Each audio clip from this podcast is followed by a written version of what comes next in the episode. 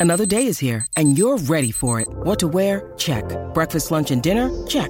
Planning for what's next and how to save for it? That's where Bank of America can help.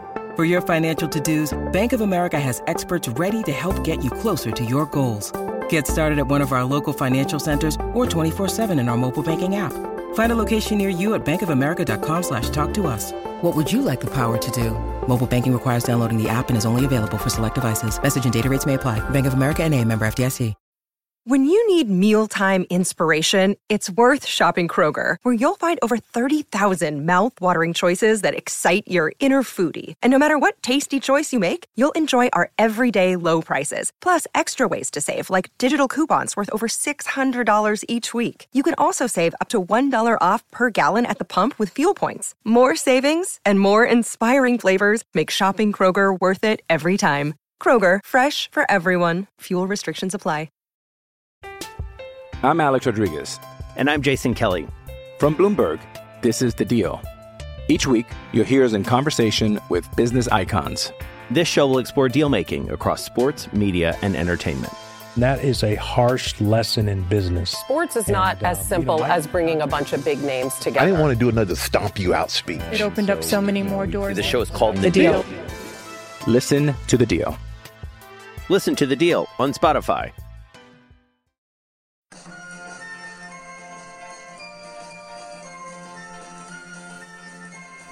The Unholy Trinity Podcast.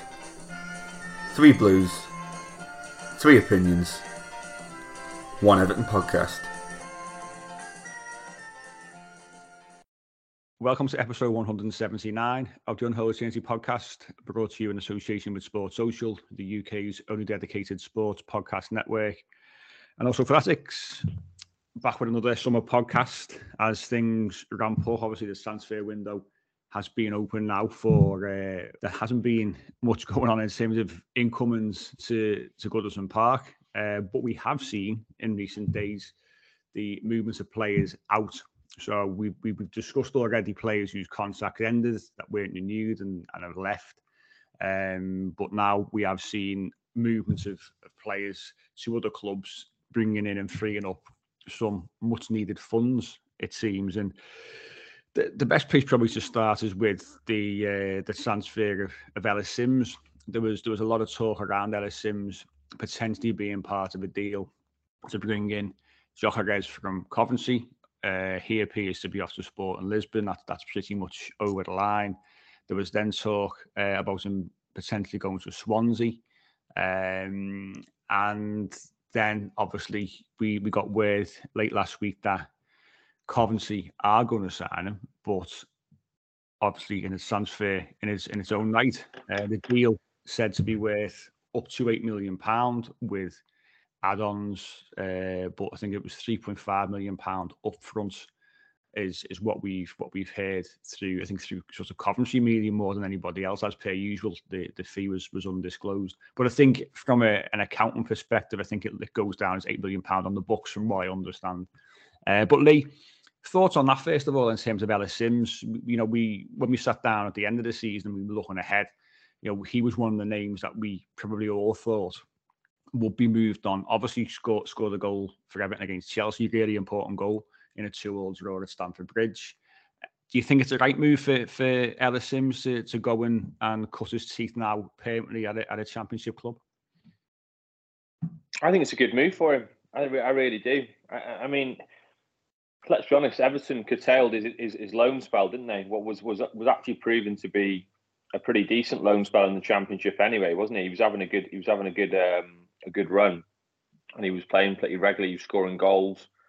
Um, the whole point of an actual loan, isn't it? You know what I mean? Uh, in the first place, and then due to our utter mess and desperation, we decided to bring him back because obviously we couldn't sign, even though we'd sold Anthony Gordon, uh, as well as obviously selling Richarlison in the summer, everything else, we still haven't brought in, you know, a striker. Um, I don't think you can describe Neal Maupay as a striker in my books, but that's another story. But we were clearly desperate.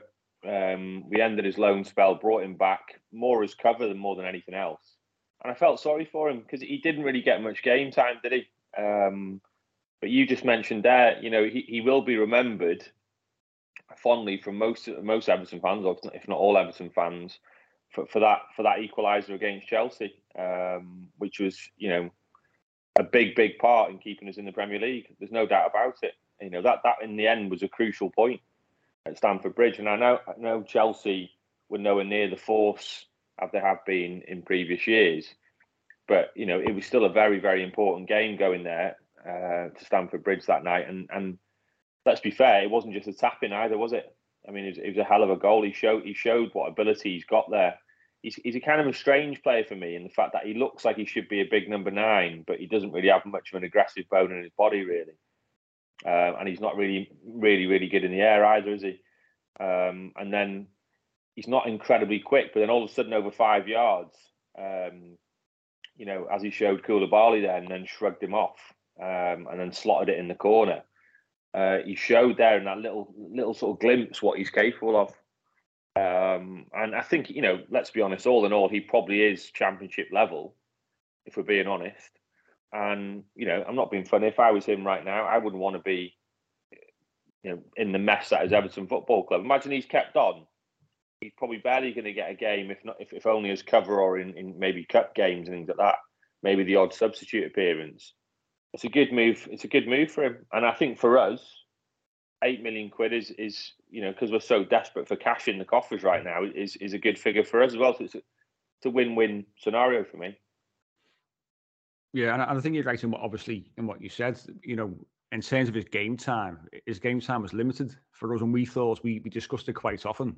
You know, the second half of last season when Sean Dyche came in, we thought maybe he should have been given more of a chance in games outside because obviously he started the Merseyside derby and he? Started at, at, Old Trafford. And we thought give him a, give him a start at home at Goodison you know against the so-called lesser side.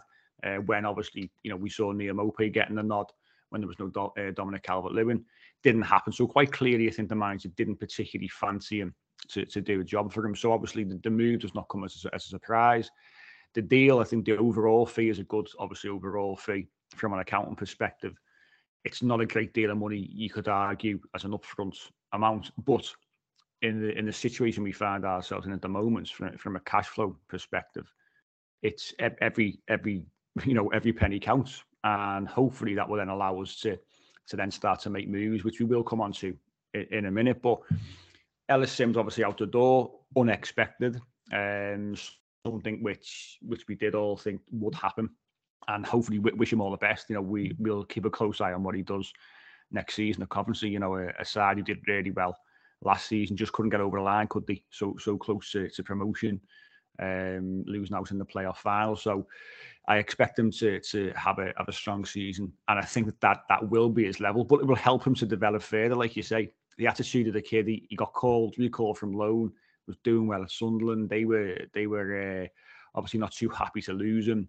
and and he did his bit, didn't he, to keep us in the Premier League, which was which was really important. But another another play out of the door, um, and this has become a little bit of a of a theme in terms of what what we're hearing, especially is that Everton obviously open to sell anybody for any for, for the right price, really.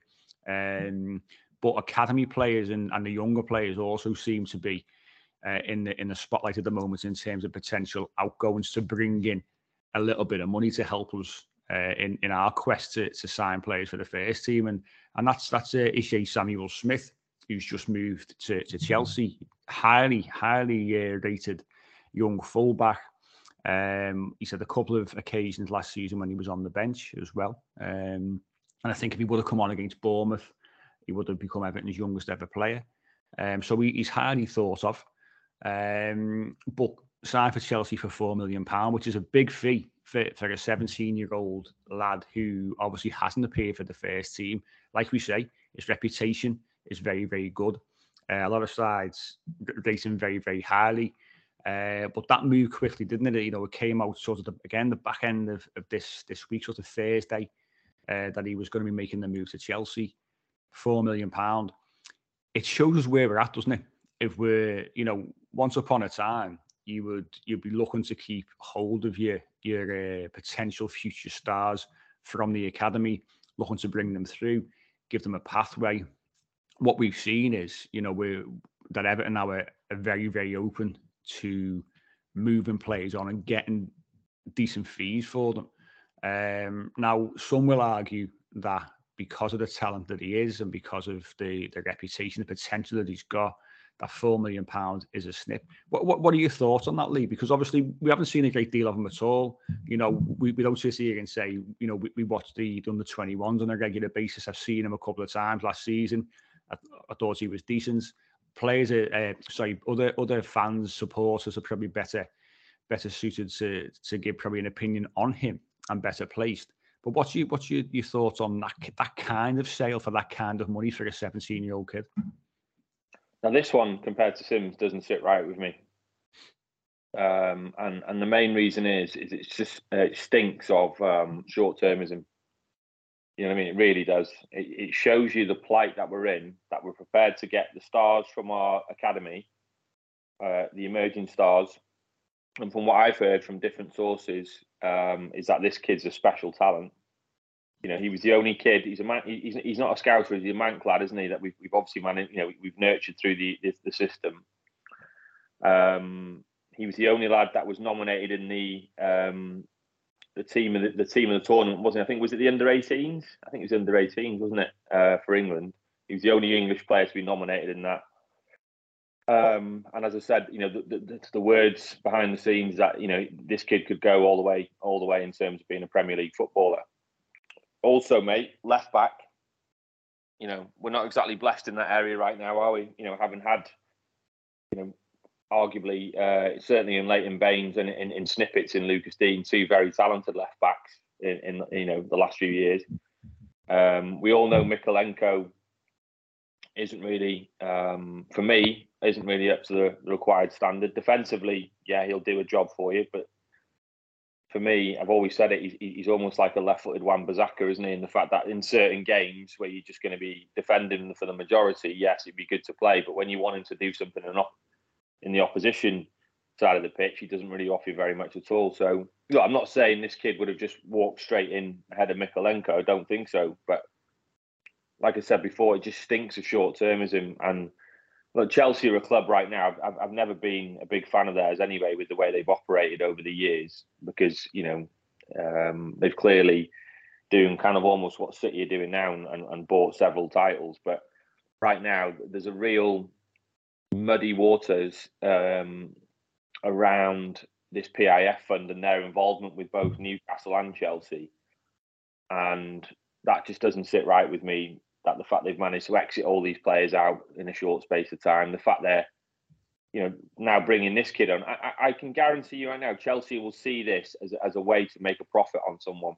I, I genuinely don't think they've got this kid's future going, oh, this kid's going to be the next Ashley Cole. Look, he may prove me wrong. He may go on to be a, a top uh, Premier League left back. But for me, Chelsea see this as a profit making exercise. You know, you see what they're doing now with this Lewis, you know, with Lewis Colwill, who had a, a superb loan spell at Brighton. There's room, you know, he, he looks a real talent. There's rumours now City are bidding 30 million for him. And that's that that's the way that's the way Chelsea operate, isn't it? It's it's almost like, you know, a trading market in itself. You know, how how else can we can, can we can we make money? And they'll see it as four million. In our eyes, it'd be like four million quid. Great, that's money in the coffers. But for them, that's short change, isn't it? So they'll be thinking, can we can we turn this kid? Can we get him out on loan straight away? You know, to a possibly a Premier League club. Let's say he has a good season like Colwill does, and all of a sudden he's worth 15, 20 million. And you know, we're not in the position to do that. You know, we should be looking to do that exercise ourselves. Instead, we're not. Um, you know, and, and, and we've sold him, you know, to the highest bidder. And and and you know, I'm hoping this doesn't come and bite us in the arse because it could well do. It, it, it just it just shows, like I said before, exactly where we are. We're trying to get as many pennies and pounds in the pockets right now to be able to to be able to try and scrimp enough money together to go and you know to go and improve the squad. And it's it's desperation really. That's what it is isn't it? It is it is. And and, and the the short-term mentality is very much that. We're, we're in a situation where we unfortunately and, and and terribly so we can't afford to look too far ahead um, because of mistakes of the past, because of the fact that we have to get the stadium finished. So a lot of the the, money which is coming for for players in in say the last 12 months or so, obviously we've seen some big money moves out of the club. Obviously Anthony Anthony Gordon being being the most recent one. We've recruited money for obviously from Moise Kean, Richarlison, players like that. A lot of money has gone towards the stadium. Is quite clear.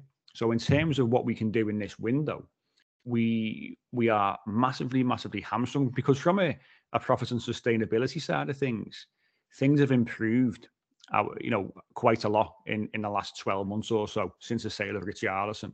Things have improved. So it's not so much the fact that with the, with the, those guidelines and rules that we can't spend money. It's the fact that money's just not there because it is going towards the stadium, and and we just haven't got that cash flow. That's what it seems.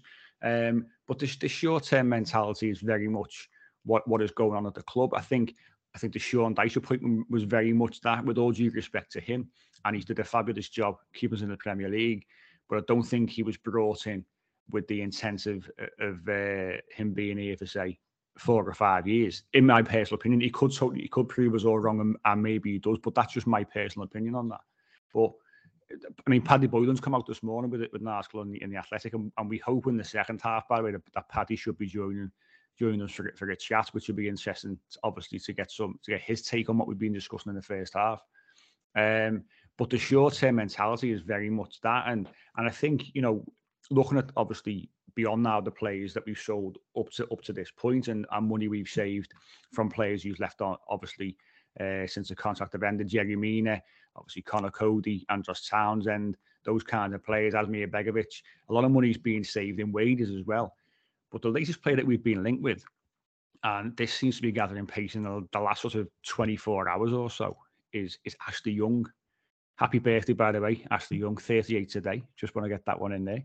Um, but but he is he's a player who obviously Aston Villa the last couple of seasons, Inter Milan, Manchester United, Villa previously, um, and and he's a player who has, has, had a fabulous career. You know, he's a utility player.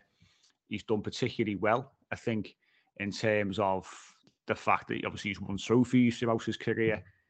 Um, but what, what's what's your take on on that, Pete? As you, as you just appear in the bottom corner of the screen, Ashley Young, free transfer it, it does appear to be to be fairly close. There was talk that he was actually floating around Finch Farm for quite a bit last week. Um, we obviously haven't got a great deal of money.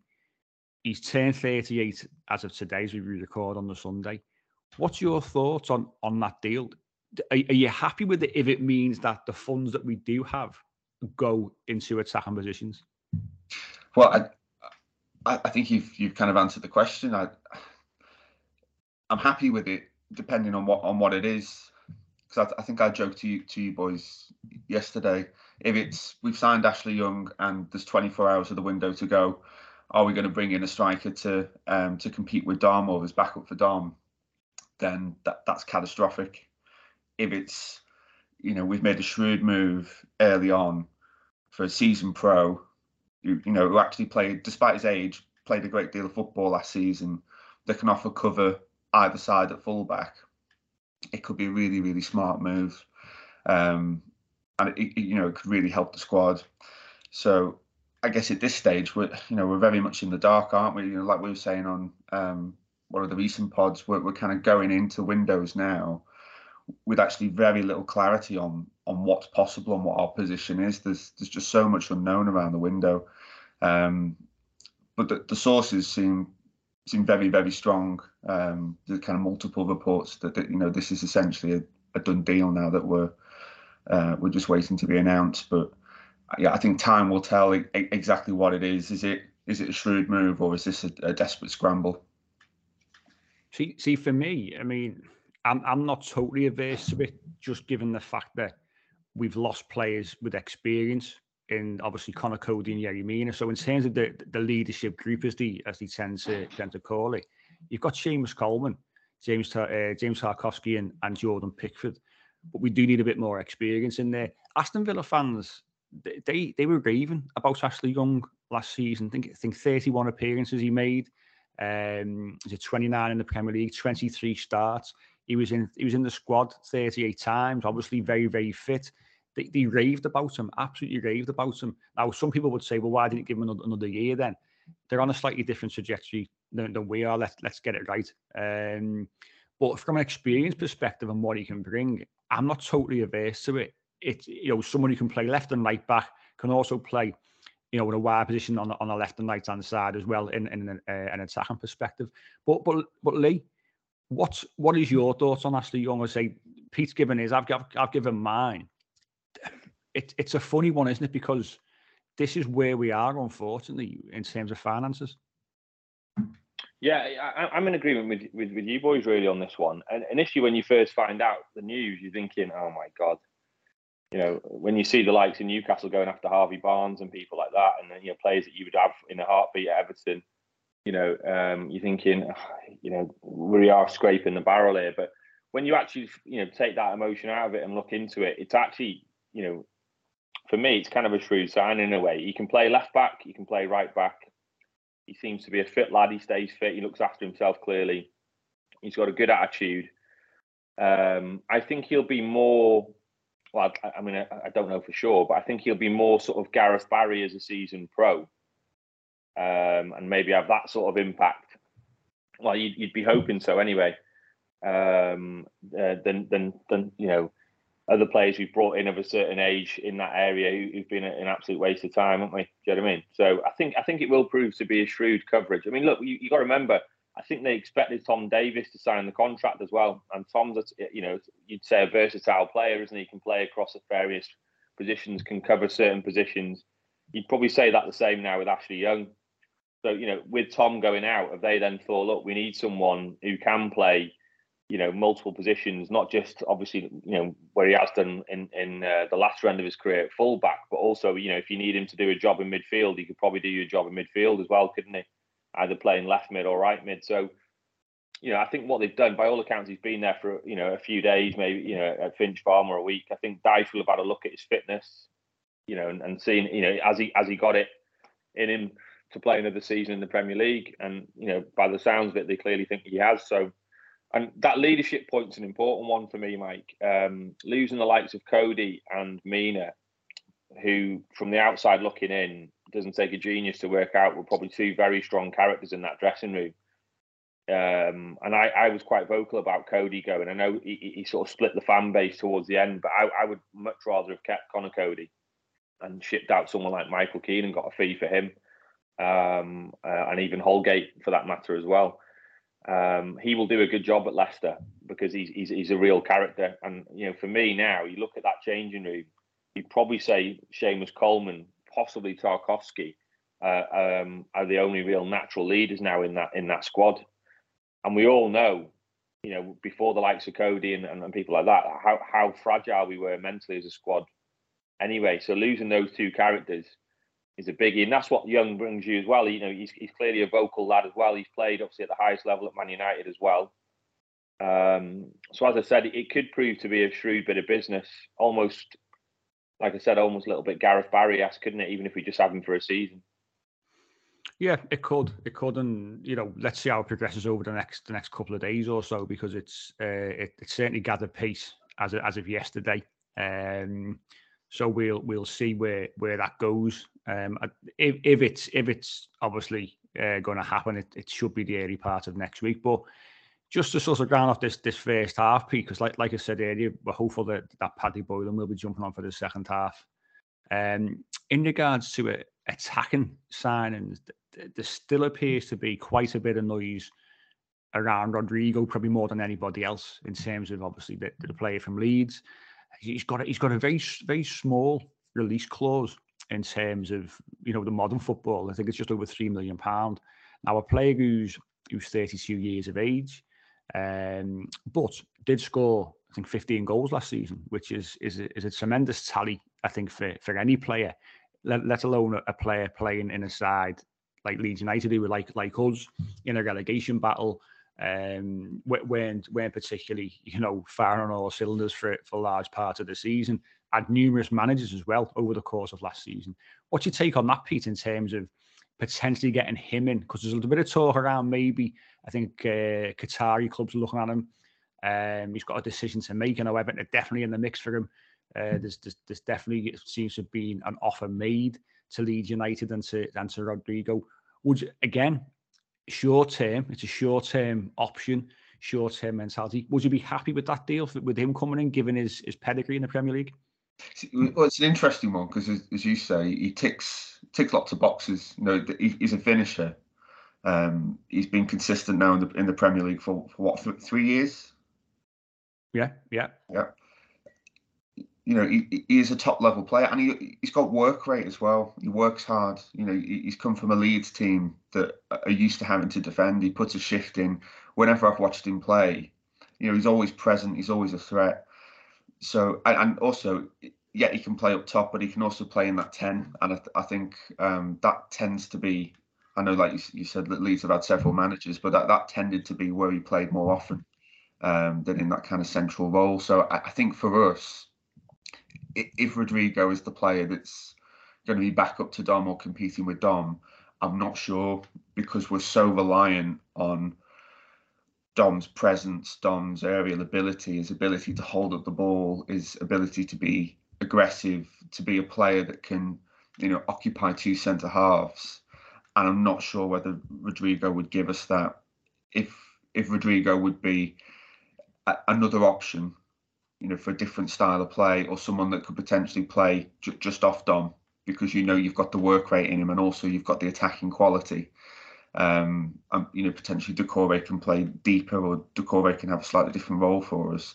I think it could be a brilliant signing. I could be exactly the type of signing we need because, you know, you you look at our our team in terms of attacking threat. How often have we spoke about how reliant we became after Dyche came in on Dwight McNeil for for that bit of quality. Um, and that you know for whatever reason, Demarai Gray seems to have fallen out of favour, and you've not got the same level of performance out of Demarai Gray. Um, perhaps because he's you know he's not not favoured quite in the same way as he was by Frank Lampard, by Sean Dyche. So we we need more quality in the attacking third, but it has to be for me in and around Dom, as well as as well as um, competition for Dom and strong competition for Dom. Uh, I, I think obviously he's just he's obviously just one player and a player like you say who's who's, who's versatile. He can play as a, as a central striker, can play as a ten, can play on the right wing as well, which which is the, all, all, positive things. So I think given our, our, predicaments, we need players who can play in a variety of roles. We mentioned Ashley Young in terms of his versatility.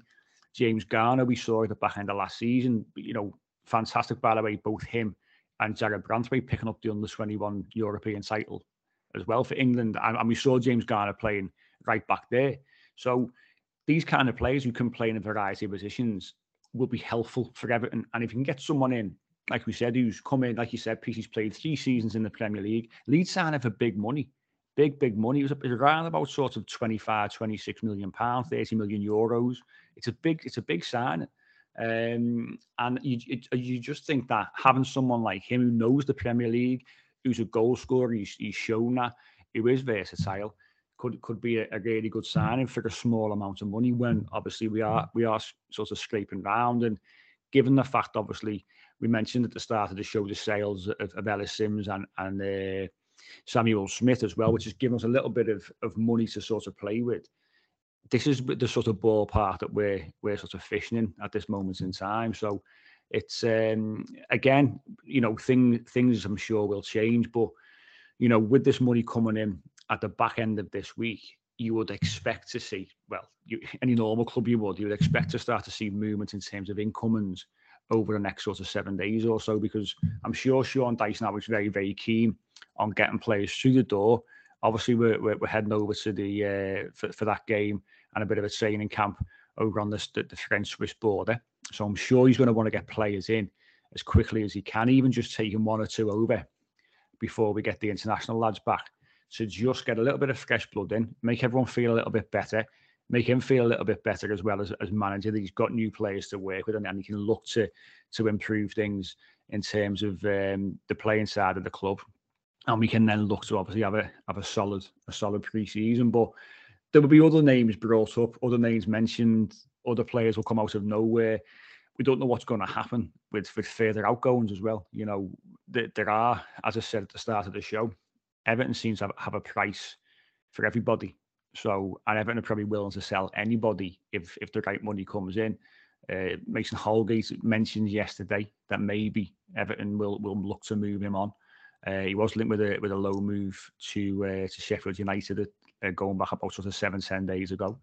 You, you want to try and recoup transfer fees for players to help us out. To be honest with you, we've got the likes of obviously Andre Gomes coming back in. What do we do with him?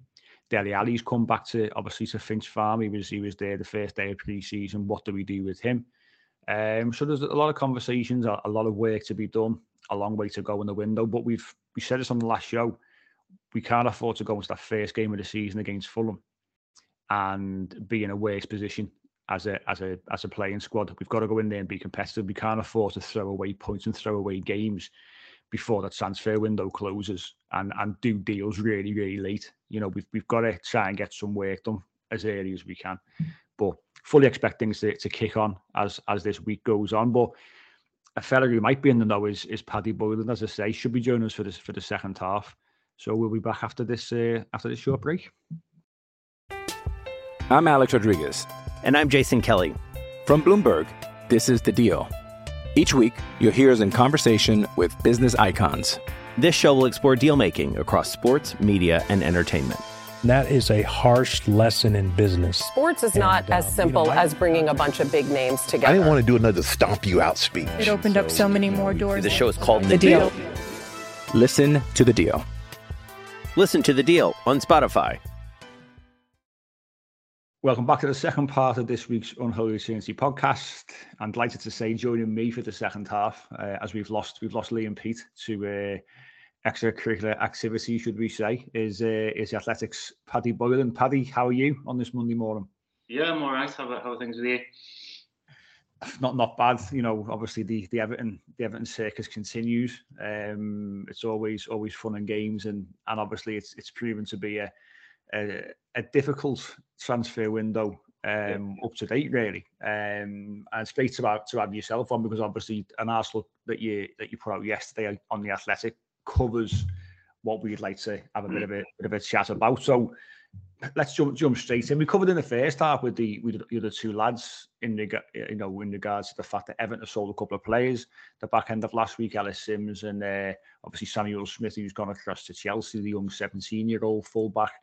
Um, and your article touches on this uh, in regards to obviously those players going, obviously Anthony Gordon going in January, and the money that's coming from from academy academy players. Yeah. Just to sort of fill fill people in. For, for people, obviously, Everton fans who, who look at the window so far, look at the fact that there's been no movement in terms of incomings, but we are starting to see players leaving now for some, you know, some amount of money. Um, you said in the article, it's, it's fair to say now that Everton are sort of looking at the shorter term in, in an effort to, well, to almost survive. That's how it seems. That's how it seems to me. Would, would you would you agree with that? Yeah, I, think that's a fair assessment, and I'm not sure that's because of any overarching vision for the future of the club. I actually believe that a lot of the kind of the current incumbents at a football level so people from maybe Kevin Thelwell down would actually want to build steadily over a long period of time.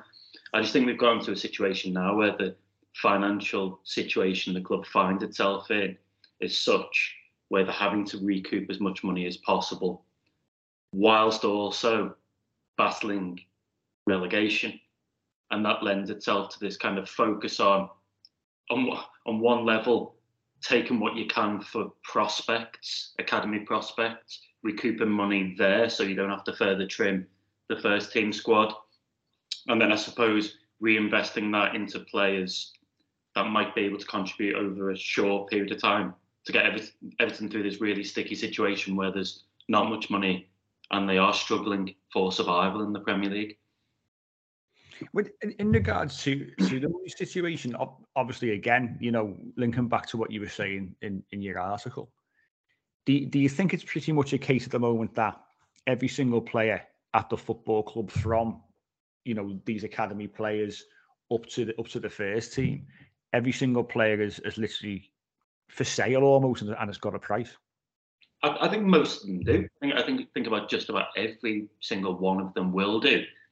And that's actually the case for a lot of modern clubs.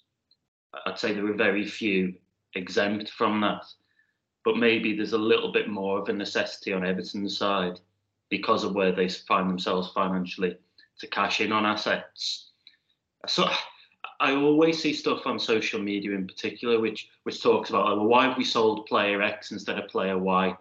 And the example here I'd use would be, let's say Neal Maupay versus Ellis Simms. I think if you surveyed 100 Evertonians and said, who do you want to keep at Everton, Neal Maupay or Ellis Simms? I, I wouldn't mind betting that Ellis would win that quite comfortably, maybe three to one. But in order to sell these players, they've got to have a market, they've got to have interest. And I don't necessarily think it's a case of Everton saying we don't want Ellis Simms anymore or we don't want Ishe Samuels-Smith anymore. I think it's a it's, it's just a simple fact that those players are in demand. Ellis Simms at championship level predominantly, Ishe Samuels-Smith more or less across the board because of how highly regarded he was.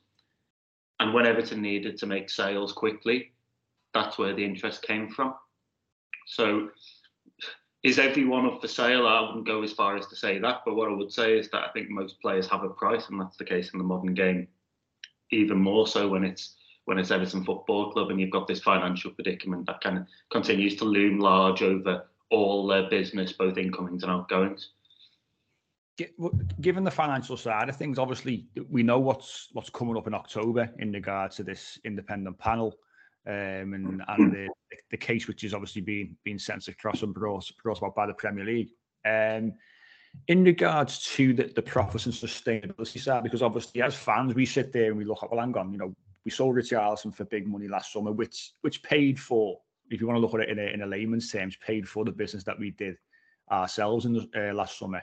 We then look at players who've, who've also gone since then. Anthony Gordon for big money yeah. um, in January with nothing then reinvested. We've also seen players on big contracts in the same time um, go. So obviously, James uh, has gone in in recent times. You then see Yerry Mina, who's just obviously gone, who's on big money. Conor Coady wasn't on a small a small wage either. So from a, a profit and sustainability side of things, I'm sitting here thinking to myself, well, obviously all the talk is we, have got financial issues, of course.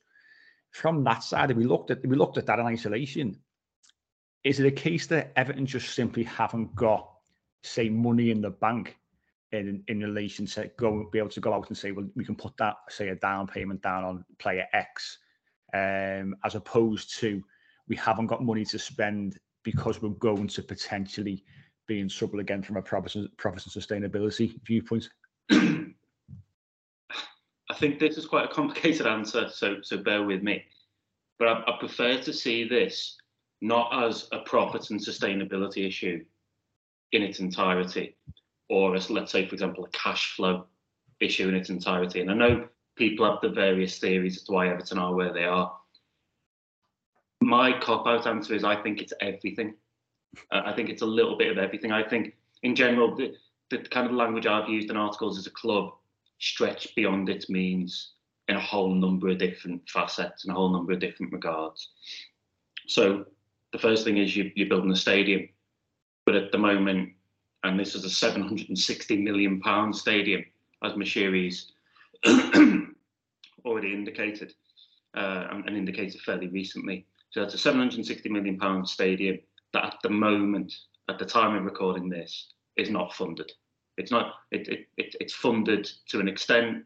Whatever's gone before has been done out of Moshiri's own pocket, but there's been a bridging loan from Blythe Capital, um, Andrew Bell's company, to, to kind of get them towards a point where they can then put their MSP money in and that continues on. But what I mean is there's no stadium financing partner right at this moment in time, or certainly not one that the club have announced.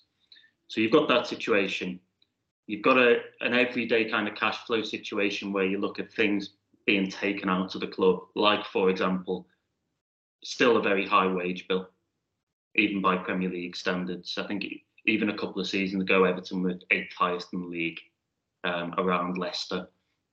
So a really high wage bill. You've also then got things like the war in Ukraine and the removal of kind of key sponsors. Talking there about USM and MegaFon. Um, COVID, I still think the impact of COVID is being felt financially when you look at some of the accommodations Everton had to make during that period to just get through. When you factor all this into the melting pot, you've got a situation where, as I was saying, you've got a club almost kind of stretched beyond its means. I do think they believe the wage bill is too high and needs to come down further. So there's one thing. In terms of the FFP situation, my understanding was that for the season just gone, 22 20 23, Everton felt they needed to make more of a profit on players, and that's why they were looking for quicker sales. That, that's, that's even including Anthony Gordon and Moise Kean. Uh, I think Nathan Broadhead and Niels Nkounkou went in that same window. And from my perspective, that's purely because you've got a situation where you've still, right at the start of the FFP, the three year FFP calculation, you've still got a big, meaty loss, which is in part COVID induced. So you're looking at 100 million or so there. The club lost 45 for the year, for the season 21 22.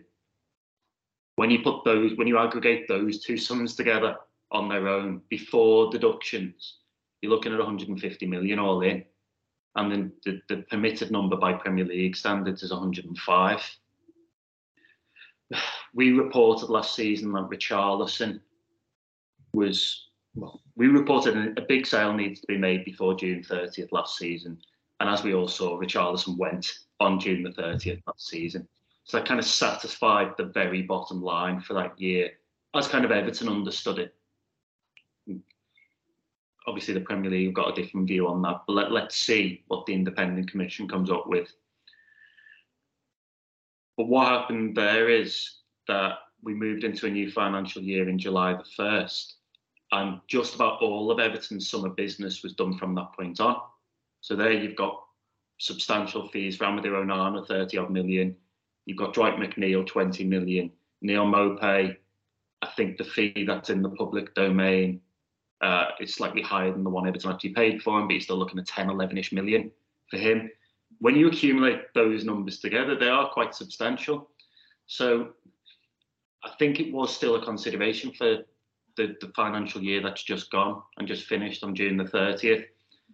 What you can say is that you look at all the money that's come in in those two cycles, and Everton clearly are in a much better position with FFP than they were a year or two ago and future cycles, so for next season on, should look much rosier, should look much healthier. But I think in the short term, there was still that focus on bringing in profit where possible. As I was saying, you've got the stadium situation. The stadium still needs to be funded. And the very early indications were that, look, a lot of that money for, let's say, Anthony Gordon wasn't available to be reinvested. That was already accounted for.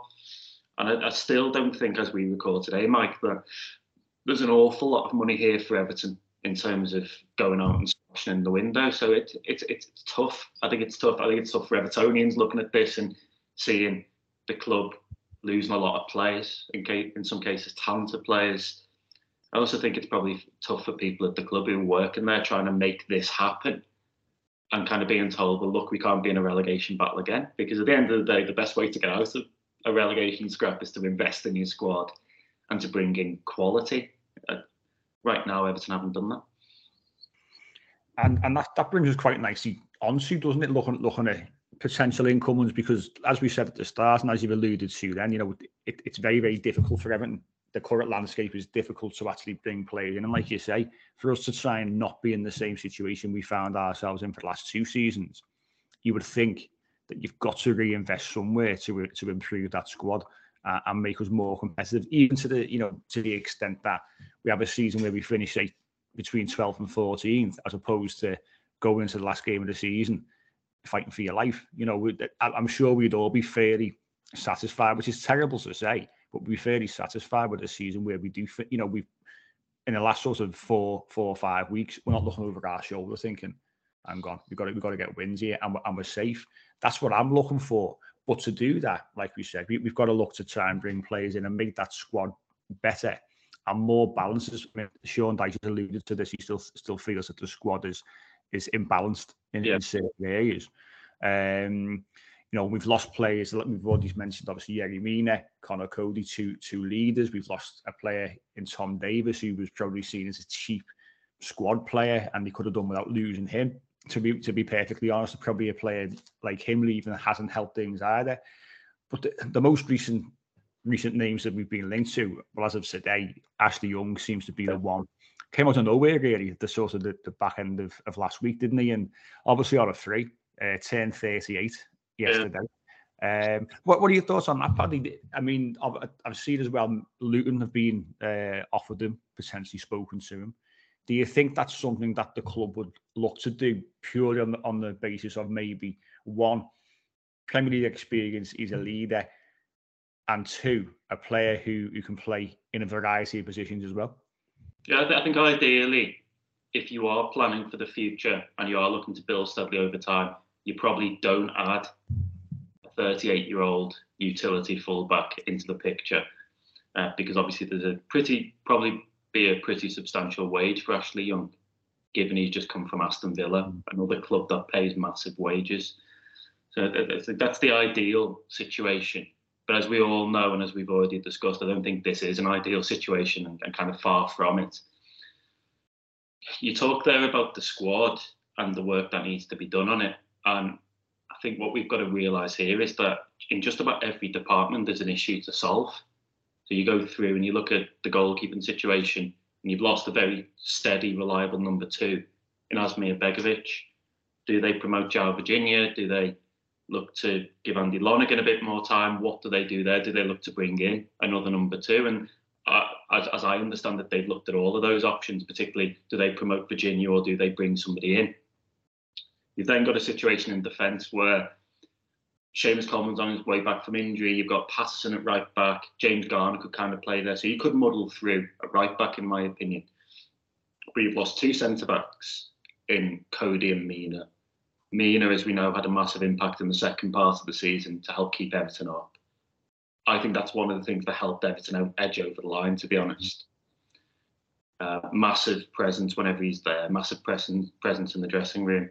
And Conor Coady likewise, but with the first half of the season. So you've lost a couple there.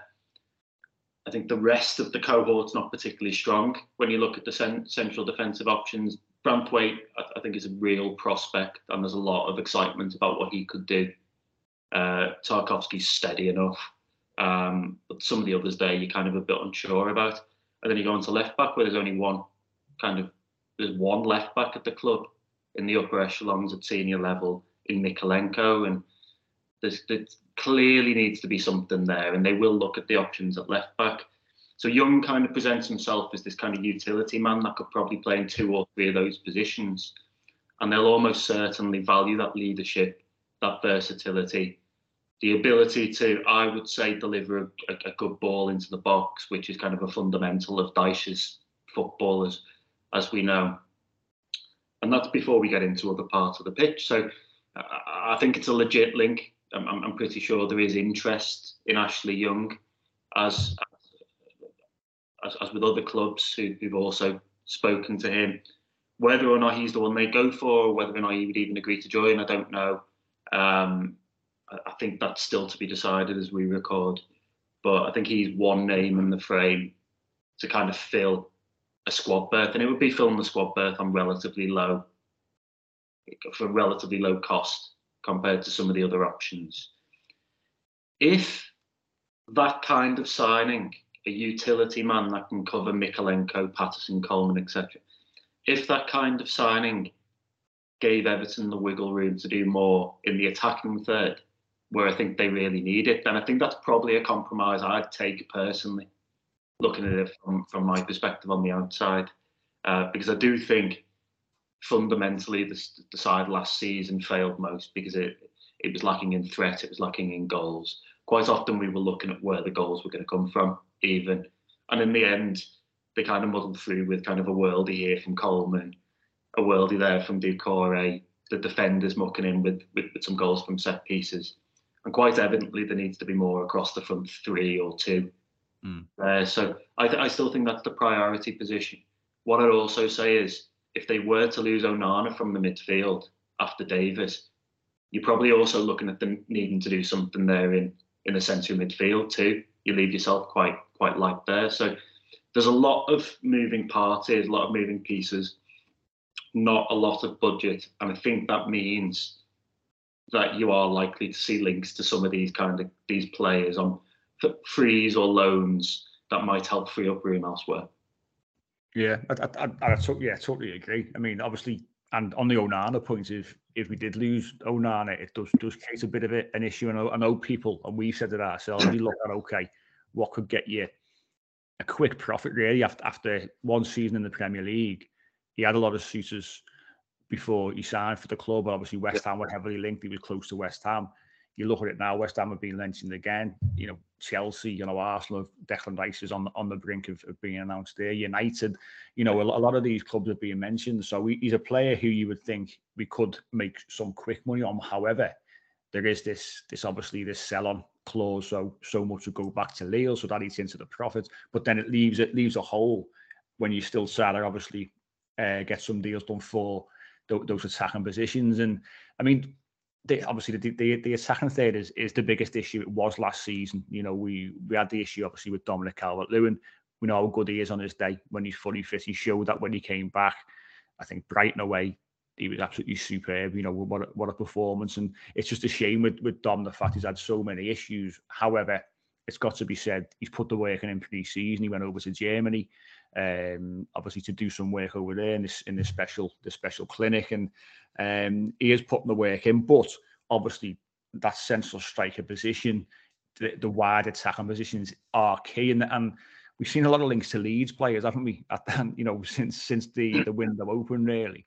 Um, one of them that's been strongly linked, and it, it just won't go away, is is Rodrigo at Leeds, and there seems to be a quite a small release clause there in terms of it's just it's just over three million pound or three point eight million pound. I think for a player who scored fifteen goals last season in the Premier League, has got a wealth of experience playing at the, at the highest level, and with obviously how small that fee is, is that something that you that you feel is is is it has got real potential to it? I think that kind of signing has got a real potential to it. I think that's the kind of deal alongside the loans, alongside the frees that Everton have been looking at during this period where money is tight. I think with him, the challenge is going to be the low release clause and how many clubs that brings into the fray mm. for him. Because if Leeds were tapping him around for 15, 20 million, then you've got a really shallow pool of clubs that could take him and then pay the wages. But as we know, he's he's, a, he's still a Spain international. He's got goals under his belt at Premier League level. I think somebody who could probably play in a number of different positions for you as well, kind of leading the line with somebody else or in a slightly more withdrawn role. Bielsa bizarrely used to play him as a central midfielder, although my personal take on that was that was an experiment that really did not work for Leeds. Um, but there's a lot to like about Rodrigo, even in that kind of 31, 32 age age bracket. Um, so that is the kind of deal I think Everton would be looking at at this moment in time. And I think he's the kind of player that that, that almost certainly would appeal. I, I mean, if, if, if I think that would be a positive step if Everton were to sign him.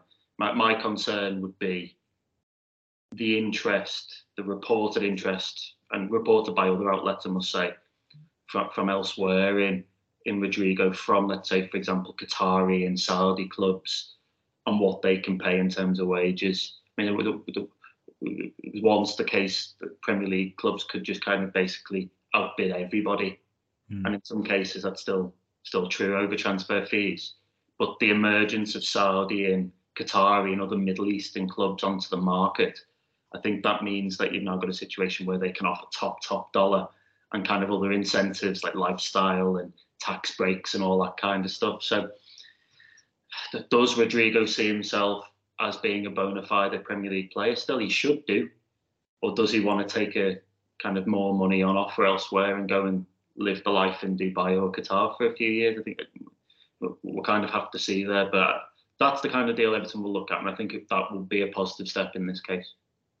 Yeah, and as you say, you know the, the interest from the likes of obviously Qatari clubs, Saudi clubs is is a potential spanner in the works. We've seen it a lot already this summer in terms of what kind of money, not only by the way are they paying the players, but what clubs are getting for yeah. for players as well. You know, we've got one year left on the contract.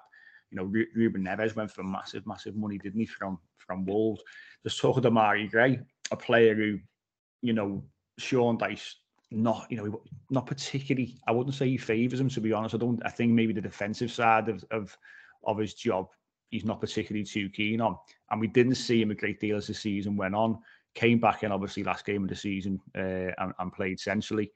Um, obviously, there's this this this talk around this this comment he made on on Samuels-Smith's yeah. um, Instagram post yesterday in regards to his move his move to Chelsea. Do, do you think that uh, you know, he's a player who splits opinion. Demarai Gray on his day, terrific, scored some terrific goals. You know, we look back to Man City last season, Arsenal the season before. He's, you know, he's got he's, he's got a, a decent goal in his locker. He's got pace, and in a side that's got very little pace in Everton, he's a one outlet that we do have that you think could actually do something and is and is obviously ideal fit for the Premier League.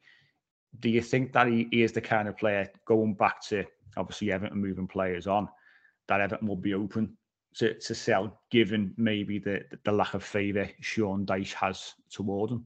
Yeah, I'd be very shocked because what we were saying earlier about the kind of the fan, financial predicament of the club, you add in with Demarai Gray that he's not a guaranteed starter under Sean Dyche. I actually don't think he probably will get into Dyche's strongest 11 on paper right now. I think a lot of that boils down to what Dyche values in a player and the kind of things he wants from each particular position. So from his wide midfielders, he wants real hard work. You look at Iwobi, you look at Dwight McNeil, the runners, they get up and down for you all day. And then they've got that thing of getting the ball out of their feet and throwing a cross in. McNeil obviously does it more successfully than Iwobi, you'd argue whenever they've spoken, and I, I mean Dyche and Gray on on the subject, they've always spoken about kind of Dyche wanting more balance in Gray's game, and I I, t- I take that personally to me the extra grit, the extra kind of defensive acumen and solidity. Um, now, obviously, he didn't ever really feature, from what I can remember, in the wide areas under Dyche. It was more or less exclusively as a centre forward and we know Gray is not a centre forward. You know he's a he's a wide player or bust really. So I think that's another one you look at and you think he's not really got his place positionally in this Everton side right now, at least not under Dyche. And there has been interest. We we know there's been interest from from not just clubs in the Premier League, but but much further afield. Um, he's obviously away at the moment. Gray doing very well for Jamaica in the Gold Cup um, and impressing there. So whether that brings other clubs to the table, we'll, we'll have to wait and see. Um, but just going back to what we were saying about finances, I, I think Everton would listen to offers for most players. Right now. I say listen, let me accept, but they would listen to offers for most players right now. And, and Gray's kind of not really been kind of a fundamental under Dyche. So I think I think it wouldn't wouldn't shock me massively if he were to if he were to go. Yeah, and and, and the hope is obviously any deals that do get done in terms of outgoing players from the first team squad are done pretty quickly, hmm. and we're not going into the start of the season waiting to do our business. I think that that's a major concern. Obviously, when yeah. there's not a great deal of money floating around at the club, that Everton throw away two or three games almost at the start of the season because they haven't finalised the squad in terms of bringing in players. Can they? They can't afford to do that. I, it mm. could have cost them last season. Very yeah. near did when you look at them. I mean, Neal Maupay joined in late August, but because of a bank holiday, you'll remember he yeah. wasn't registered against Leeds. So I think his first game for Everton, if I'm not mistaken, was actually fell into September. Yeah. So Everton played the whole month of August without a recognised striker of any kind. It was false nines. It was um, Dwight McNeil came off the bench to do it against Forest. I think Anthony Gordon did it for a while. That could have you're talking there the points dropped in that period could ended up could have ended up resulting in Everton losing their Premier League status. Mm-hmm.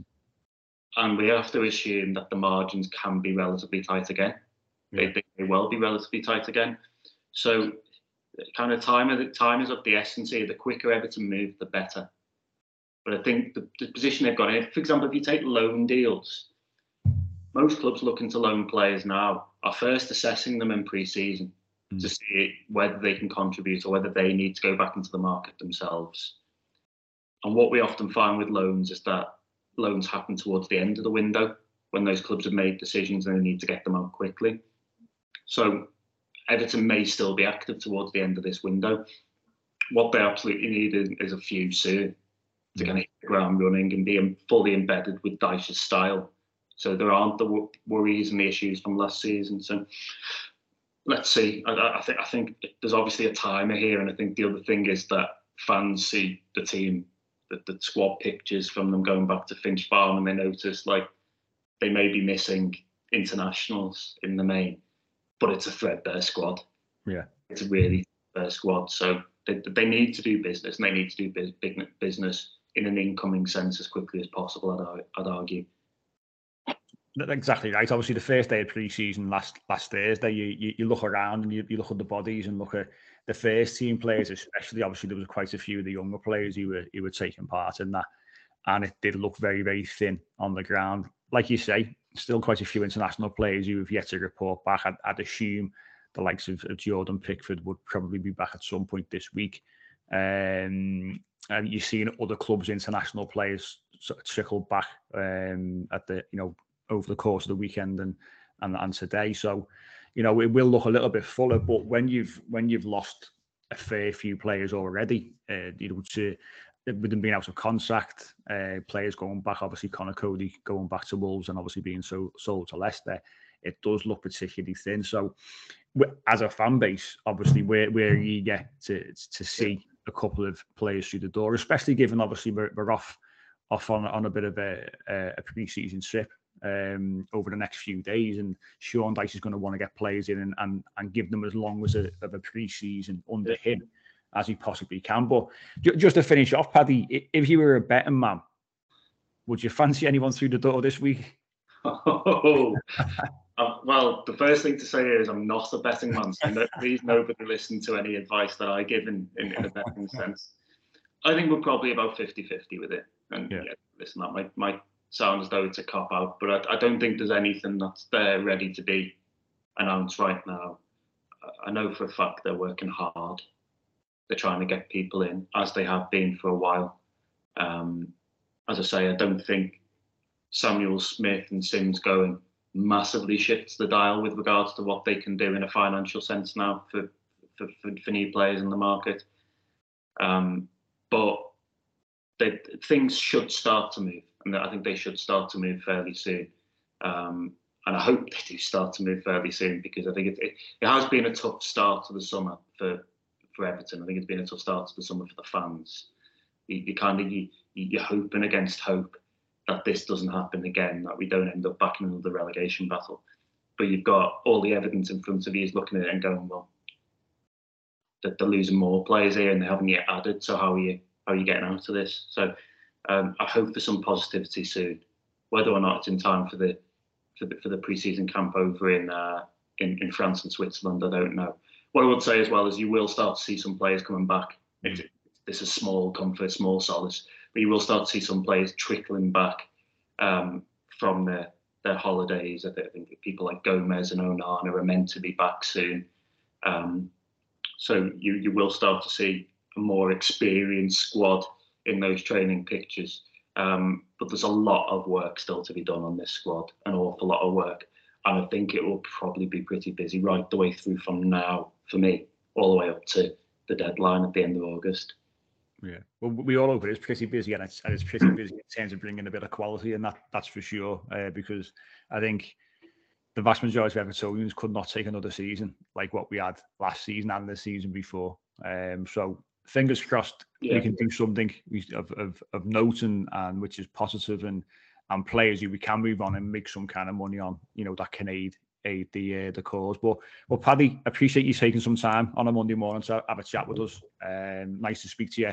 Hopefully, you're really busy going forward as well, reporting on uh, on incoming transfers. Um, but we we uh, we appreciate everyone obviously listening to the to this this transfer special. We'll be back ourselves, as you know. We we put a few more out over the course of the summer before the the big kickoff on on August the twelfth at Goodison Park. So we'll catch you over the next couple of weeks.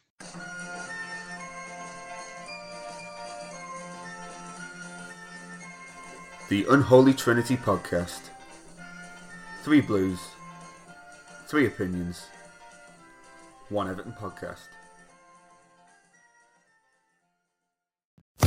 Sports Social Podcast Network.